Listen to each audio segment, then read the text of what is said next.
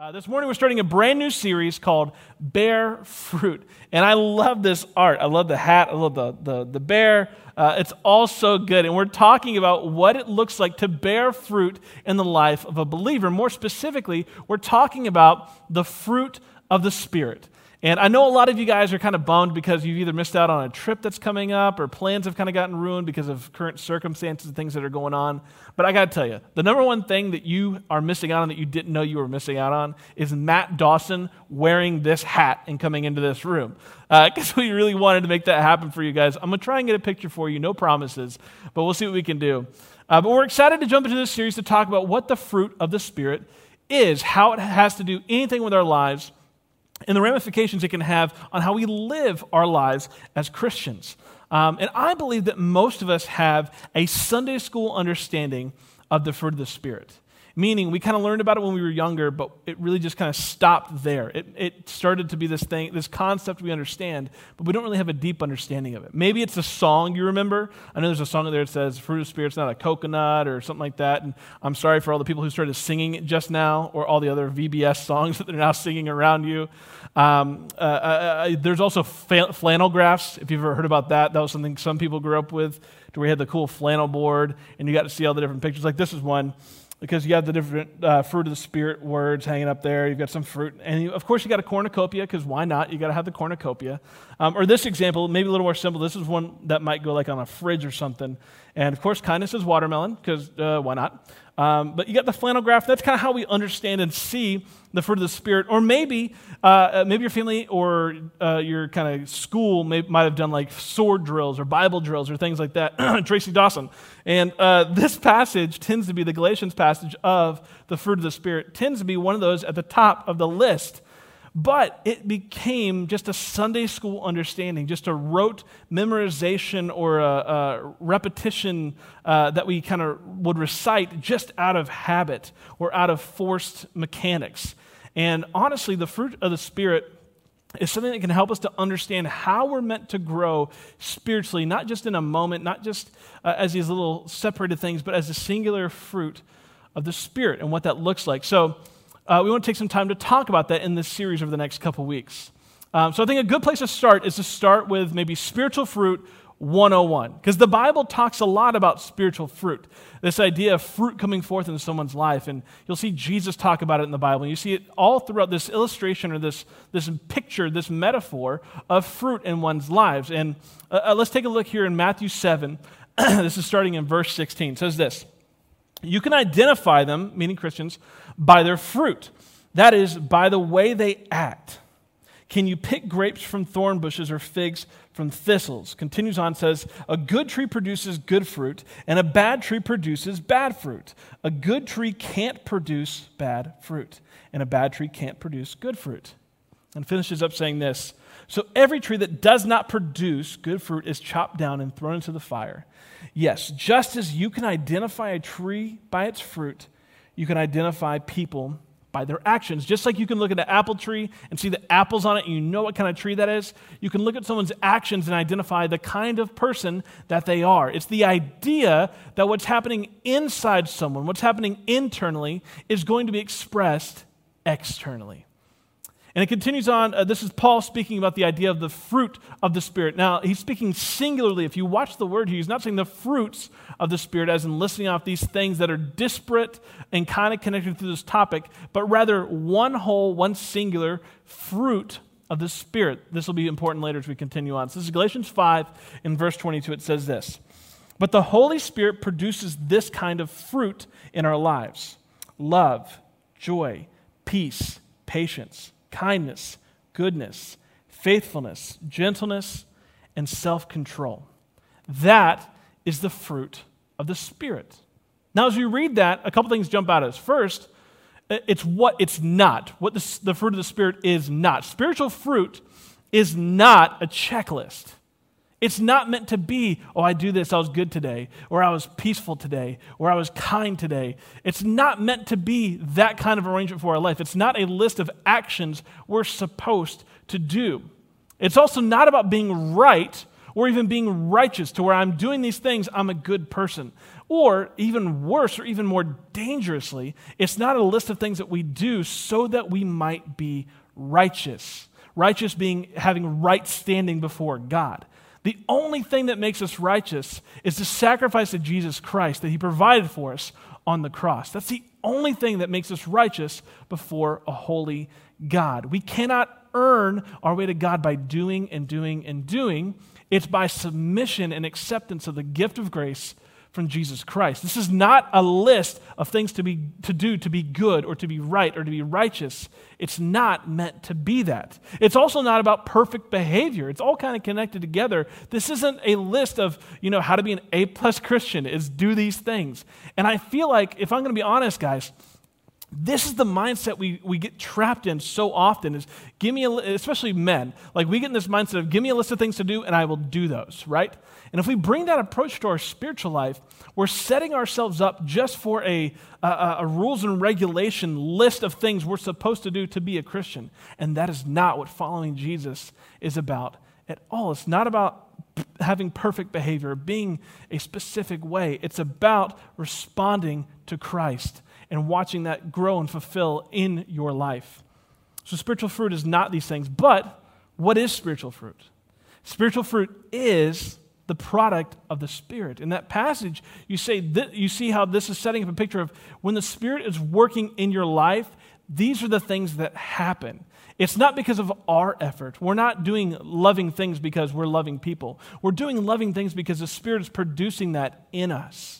We're not being peaceful because we're peaceful people. We're, being, we're ex- exuding peace because of the work of the Spirit inside of us. It's the product of the Spirit. It's also observable. Every single one of those things is something we can see. It's tangible. It might be hard to measure. Faithfulness can be kind of hard to measure sometimes. Maybe even gentleness. It might be a quiet kind of thing, more of a humility uh, sort of situation that can be hard to kind of outline. Uh, but it's definitely observable. You can see these things in people. And in fact, I bet as I read that list of, of the fruit, you're probably thinking of people who exude these things in their lives. And so it's observable. And finally, and I think most importantly, the fruit of the Spirit is not just a checklist. It's not just a, a, a, you know, a way we need to think about things we have to do as Christians. It's simply a different way of living. It's a way of living to where we connect with the Spirit and allow Him to work in our lives, to where as we respond to Him and as we submit to His ways in our lives, the product of that is the fruit of the Spirit. It's a different way of living, not a list, not a way for us to win ourselves to God, not a way to behave perfectly and have that A plus on our Christian report card. It's a different way of living altogether. So I think it's important before we continue on, let's take a moment and look through each of these fruit of the Spirit to understand them a little bit more on a deeper level. And uh, uh, there's a book that I've been using to kind of process this myself, and it's by a pastor uh, named Tim Keller, who's up in New York. Uh, it's a book called Galatians for You. Uh, we'll try and include the link uh, down below for you. Um, but it's a great deep dive on study. If, you, if this is interesting to you at all, I insist you go pick it up, check that book out and especially read this passage about Galatians 5 22 through, all through the fruit of the Spirit, because um, he's got some really great insights and thoughts that ha- have helped me a lot to kind of help process where I'm coming from, uh, even this morning. So let's check out the, fr- the nine fruit of the Spirit and kind of walk through each one of those uh, right now. So, first, we've got love. So, love, and each the quotations you're seeing underneath are things from Pastor Tim. And as we're going through that, um, all we're looking to do here is, is dive a little deeper on the meaning of it because we know what these things are. For instance, like we know what love is, right? Love is showing, or love is showing uh, affection and love for another person. Uh, but even more than that, what I love how he places this here. He said, "For who they are, and for their good." That's the purpose of that love. It's for who they are and for their good. It's not a selfish kind of love. It's a selfless kind of love. So continue on. The next one is this we've got joy, exuberant delight in God. That's really just a definition of joy. It's not just being happy clappy all the time or faking it till you make it. This is a joy that's rooted in the Lord. And we see this all the time, all through the scriptures. It talks about the joy of the Lord and what it does for us. It can be our strength, it can be our shelter, the thing that carries us through. And it's delighting in God. So, love, joy. Next one is peace. Uh, peace is confidence and rest in God. I love that because right now there's so much, there's such a great need for peace uh, in our country and in just our neighborhoods and probably in your house. Because if you got kids at home, you know we're not getting a lot of this right now, right? We're not exuding a lot of this right now because it's a difficult thing uh, in the circumstances we're in right now. But peace is ultimately a confidence and rest in God. It's not worrying about other things, it's not being anxious about things that are outside of our control. It's understanding what's around us and responding in peace, which is a confidence and rest in, in God. Love, joy, peace. And we've got patience, facing troubles without blowing up or lashing out. Can I get an amen, parents? This has been. Uh, this week uh, has been tough for a lot of us, uh, whether we're working from home, whether you're co working from home, where you and your spouse are working from home, you got the kids going on, and you just need to get this thing done and you don't want to respond by yelling at your kids again but they're not listening and there's that, rem- the, that reaction i love how it says blowing up or lashing out because those are things that i personally struggle with that's hard because i respond emotionally that's just kind of how i'm wired it's not an excuse to continue to be that way. It's just understanding that patience is not just about waiting and sitting around and twiddling your thumbs. Patience is a conscious effort to not blow up, to not lash out. It's facing those things of adversity, even if the adversity is a kid running around being crazy, and choosing to not blow up and lash out, choosing to have patience. Love, joy, peace, patience. Next, we have kindness. Kindness, I love this, this first phrase vulnerable service. Because it's not just being nice to people for the sake of being nice. Because if you knew you could be nice to someone and extend kindness to someone and get that back in kind and it'd be a, a nice interaction, it wouldn't be as risky, right? This kind of kindness is for the sake of others. And it's fueled uh, by a deep security in God. So we reach out to others, we extend kindness to others. And especially right now in this time, we need kindness more than anything else, extending kindness to our neighbors, to our kids, to those around us. But that vulnerable service of extending that kindness, even though we don't know what the response might be, whether it's prickly, whether it's agitated, whether it's even aggressive, we're making ourselves vulnerable in serving others. And that is the core of kindness. So, love, joy, peace, patience, kindness, goodness and uh, inside of goodness, it's not just about an innate goodness like a sweetness or like a sticky, you know, like saccharin kind of thing. Uh, uh, Pastor Tim talks about it being a, an integrity issue. Of the goodness is really having high integrity. Integrity is being the same person in every single situation. So having that goodness is having high integrity. And I don't know about you, but when I was younger, I really struggled with being a different person in different situations. Feeling like I need to be this guy around these people and this guy around these people. And that's not a sustainable way to live. And that is a, that's a life fueled with low integrity. And so having goodness in your life, having that expressed, is having high integrity, being the same person in every situation. Love, joy, peace, patience, kindness, goodness. Next is faithfulness, which he kind of tags as loyalty and courage. And uh, faithfulness is one of those things that you see and you just know when you see it, when you experience it with another person. Of uh, uh, when I say this, I want you to imagine that person who defines this for you in your life. Maybe it's a family member, maybe it's someone you work with at, at work. Um, uh, just utterly reliable and true to your word. Someone who you know when they say they're going to be there, they're going to be there. When they're going to do something, they're going to do that for you. And I don't know about you, but when I think about God, this is one of the things that I, I jump to first because time and time again throughout the scripture, we see God be faithful. And that to me is an incredibly attractive thing to know that time and time again, someone's going to respond in the same way. And the fact that that is how God responds to us is a really overwhelming peace for me. So, love, joy, peace, patience, kindness, goodness, faithfulness, gentleness. Gentleness is about seeing and serving others in genuine, this is the key word, humility seeing and serving others in genuine humility. Humility is something that's cultivated over time. And it's something that comes from a selflessness, right? And so gentleness is not just about being meek or quiet or not, you know, being too abrasive. It's about humility. It's about how we engage with someone. Uh, when you, when you t- if you have like a, an animal that's scared or is having a, you know, being real skittish or maybe they've been hurt before or whatever it might be, if you come just acting like a normal person to that animal, it can be abrasive to them, right? But if you bring a gentleness to them, you can see their entire countenance change. Just the way that they kind of, their, their shoulders will drop, they're not as defensive. So, gentleness and that humility that comes with being gentle is what we're talking about here because it can change the attitudes and hearts of all people. Love, joy, peace, patience, kindness, goodness, uh, faithfulness, gentleness, and self control. Self control is one I think we all go, oh man, why is that on the list? Why is that a part of this? Because that's not something I'm good at. Well, the good thing is, this isn't about things that we're good at or bad or things we can get better at or, or that we're not as good at. This is simply, again, the product of the work of the Spirit in our lives. So, self control is intentional living. Remember that. It's about intentional living. It's not just about saying no to the things that are bad and yes to the things that are good. It's about being intentional with the choices that we're making in our lives. Intentional living, able to pursue the important over the urgent. We're not pursuing the things that just grab our attention, not just in work. Like at work you, or at home, you might have like urgent things popping up and you, can, you feel like you can never get to the things that really matter to you. I'm talking about the things in your life to where like your marriage is important, but these other urgent things take away from it. Or your uh, desire to resist sin is important, but these sinful desires pop up and they're urgent, and you choose to give in to them instead of having self control in choosing what's important because you're choosing to live intentionally.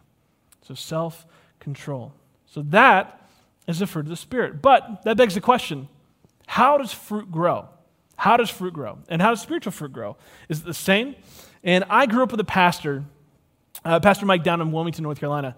And uh, he's an incredible teacher. And I, he, he shared this illustration with us a long time ago, and it stuck with me even from just my high school years. And it's, it's the, an idea of how fruit occurs in one's life. Thinking about a tree, right? If you're thinking about like an apple tree, give it, give a sec. And you got the apple tree, and like the tree's standing there, and he's planted, and he's in a good place, and water tapping and stuff. And you want the fruit. The tree doesn't just go, uh, and the fruit happens. Like it doesn't just try real hard and then pop, out comes the fruit, right? That's not how fruit happens. Fruit isn't grown immediately. Fruit isn't microwave. Fruit isn't an instantaneous kind of thing. It doesn't just pop and fruit comes forth from the tree. That's not how it works. Instead, Pastor Mike brought this illustration, uh, and he's talking more about spiritual maturity and formation as a whole we're going to apply it more to the fruit of the Spirit and how that's the expression of this. But he talks about three things. He says encounter, formation, expression. Now, this is the process through which fruit grows encounter, formation, expression. I want you to get that in your head. Encounter, formation, expression. Even say it out loud when you're sitting here with each other. Say it with me. Encounter, formation, expression. Okay? So, encounter is about our daily lives. Just living life. We're encountering things. Things are happening to us. We're doing things. Life is happening around. Maybe it's all happening in your house right now, and that's cool too. But we're talking about work. We're talking about play. We're talking about all these different things. We're encountering uh, people. We're encountering issues. All these things. We're having daily life happen. And, and honestly, they're opportunities. And that's the way we need to, to look at life is we're having opportunities for different reactions. We're having opportunities maybe for growth. Maybe you're having an opportunity to exude patience. You're having an opportunity to show peace. You have an opportunity to show love, right? You have these opportunities to express these things, right? Uh, this is just daily life. We have to think about those encounters as opportunities. So, encounter is our daily life that yields those opportunities for the fruit to start to express itself. So, encounter always leads to formation. That's next. And formation is about daily connection. That's what's happening with the tree when it's planted and there's water and there's sunlight and there's fresh air and the tree's growing over time. And it's taking time for that fruit to grow. Because when you see fruit, on a tree, it doesn't just come out fully formed, right? It comes out as a little bud first. And if you were to take that little apple bud off the tree and try it, it tastes terrible, right? Because it's not ready yet, it's not ripe. And it takes time for it to grow and change and shift and become something more. And, and honestly, it's leading to transformation. And that daily connection is not just in the, in the tree illustration, it's talking about connection to the things that make it grow, right? The air and the ground and the water, those things that are helping it to grow. In our case, that's connecting with the Spirit. That's connecting with God. That's taking a daily time to get away, to pour into His Word, to pray, to do the things that help us to connect with God. So, encounters about our daily life are opportunities. Formation is about that daily connection, the transformation. Actually, uh, Pastor Tim talks a little bit about, a little more in his book, about uh, uh, how, these, how the fruit comes to, to form in our lives. And he, he says these four things that fruit uh, encounters as it's formed in our life. First, he says it's gradual. So we talked about that. It takes time for this to occur, it takes time for that fruit to grow and to develop, right? That makes sense. It's inevitable. I love this. That if the Spirit is working in your life, if we're taking the time to connect with the Spirit, to allow Him to work in our lives, submitting to His ways and putting ourselves to death on a cross and our old ways on a cross, and choosing uh, uh, His ways to allow Him to work in our life, the, the production of these fruit in our life uh, is inevitable. It's going to happen. It cannot be stopped because that is the product of the Spirit. It's also internal. We've talked a little bit about this already. It's something that happens inside of us that's then expressed externally. It's happening internally. And I love this one. He says it is symmetrical. And what he means by this, and this plays completely against the idea that we've got a list of things we're supposed to do, right? Uh, like I'm supposed to be good. I'm supposed to be, uh, or I'm supposed to be kind. I'm supposed to be loving. I'm supposed to be self-controlled. All these things, and, and now I've got my checklist, and I'm good. I'm an A plus here. I'm a B here. I'm a C here. That's not how it works in God's economy. What it, how it works is they work symmetrically. If the Spirit is in your life and you're allowing Him to do a work inside you, then what happens with this fruit is they grow symmetrically. You're not going to gain self control without gaining kindness and without gaining love and joy and peace. They grow together like a rising tide, it brings all the boats up together. The fruit grows symmetrically. So that formation is about that daily connection with God, that transformation that happens where we go from the old man to the new man. We see that all throughout the Bible, that transformation occurs. And then these four things talk about gradual, uh, inevitable, internal, symmetrical. That's how the fruit grows within us. And it all leads ultimately to expression. Expression. And expression is about that daily fruit, it's the culmination of all the work that the Spirit's been doing in us. And what's exciting about this is it's not just a single thing, it's a daily fruit. It's a daily expression. It's something that's meant to happen time and time and time again. It's our output, it's what outpours of our hearts because of what God's been doing inside of us. In fact, encounter formation expression is not a, a class we take, it's not a thing that we do. Encounter formation expression is a daily process we go through as Christians to grow in our faith to see the fruit of the Spirit expressed and played out in our lives. We encounter opportunities to see this played out and to see it developed. It's then formed in and through us through daily connection and spending time with God. And ultimately, it's expressed to others, which then leads back to more encounters and more formation and more expression. It's a daily process. The tree doesn't produce tr- fruit once and then dies and withers. It can happen, but typically, those trees bear fruit time and time and time again. And that is the picture God has for our lives. That we would be fruitful Christians, not just one time, not just this one time that happened at a gas station I was nice to somebody, but that as we spend time in His Word, as we spend time in prayer, allowing the Spirit to work in and through our lives, we see this constant expression of the fruit of the Spirit. The tree continues to produce fruit time and time again. Encounter formation expression is not a thing that we achieve it's not a thing we reach for, a state we arrive at. It's a life we live. I've had the fortune of, of talking with, with several people who've been lifelong Christians. And what's interesting is, is the more life they live, the more they realize uh, they have room to grow and they have more to learn. Whereas when we're younger, we have such a, we're so quick to jump to what's the thing I achieve? What's the thing I grab? I got the degree, I've got this status, I've got this title, and now I'm here. And it's not about that in the economy and kingdom of God. It's about a process, a daily process of encounter, formation, expression. Encounter, formation, expression, so that we might become the fullness of God in the kingdom of God. It's also about dying to yourself.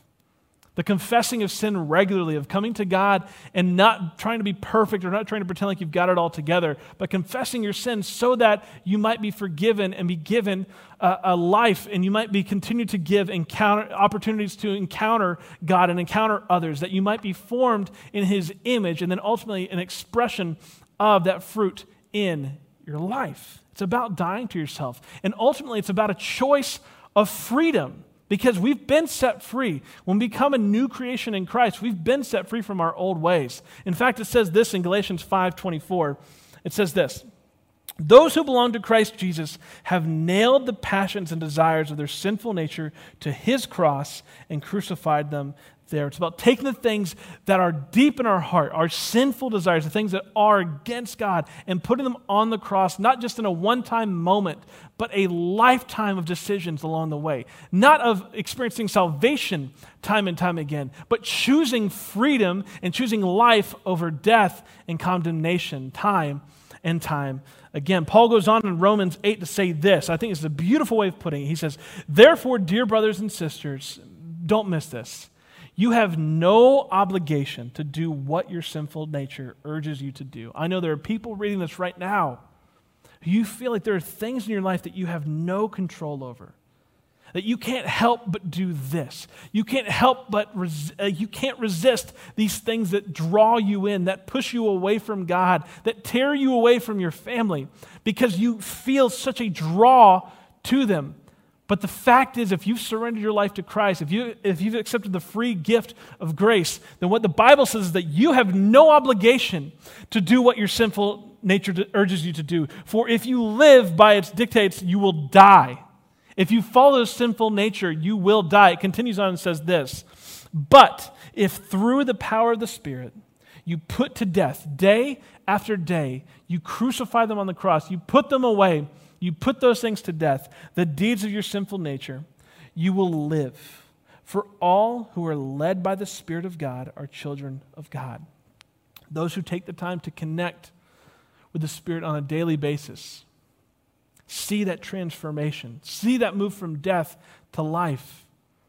And what happens is it doesn't become uh, rote or routine or, or even practical. It's still a struggle for people who've been following Jesus for a long time. And, and maybe when you feel like you've arrived, that's when you you're probably in the most dangerous place. Because we have to be honest about our, our current reality and our sinful nature.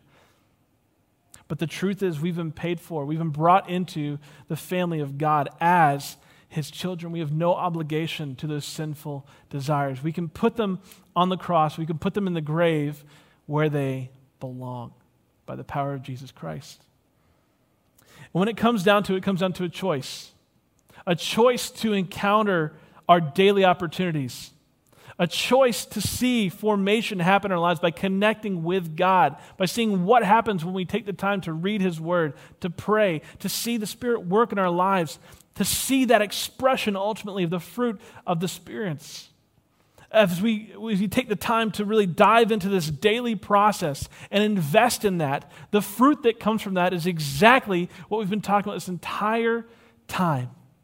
As we put to death our old nature, our old spirit, we step into the life that God has for us. One that's not of, of rote memorization and not of a Sunday school understanding of a scripture passage, but of true life that if we choose to follow that way, if we choose to put our sinful nature to bed, if we choose to put that away, and we choose the freedom that's already been prepared and delivered for us, we might see and experience true life. And that is what I hope we have uh, for each and every one of us, that I hope you choose that life. Let's pray together. Jesus, thank you for the gift of grace that you give us. God, thank you for the fact that even though we don't deserve it, we stand in sin and condemned, and that, God, we deserve every bit of it, that you chose to make us not just, not just forgiven, but God, you brought us into your family. Lord, we're grateful for the gift of the Spirit. God, that, that even though uh, Jesus left, that you left the Comforter, that you left the one who would know us so intimately who would do the work not just alongside us, but God in us. So, God, I pray for uh, uh, each and every one of us listening here, that we would move away from an understanding of the fruit of the Spirit being a checklist or a, a to do list for a Christian's life. God, that we would see that truly what you're calling us to is just a new way of living, to where as we connect with you every single day, you desire, God, to bring those opportunities.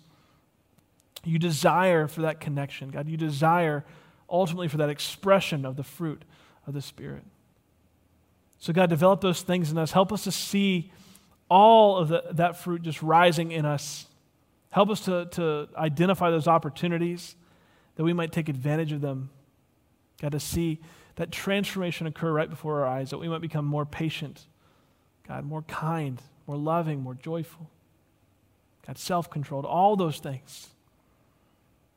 God, especially in this time where we might be experiencing stress or fear or, God, just a lack of peace. God, would you help us and give us grace, God, to experience the fruit of the Spirit in our day to day lives.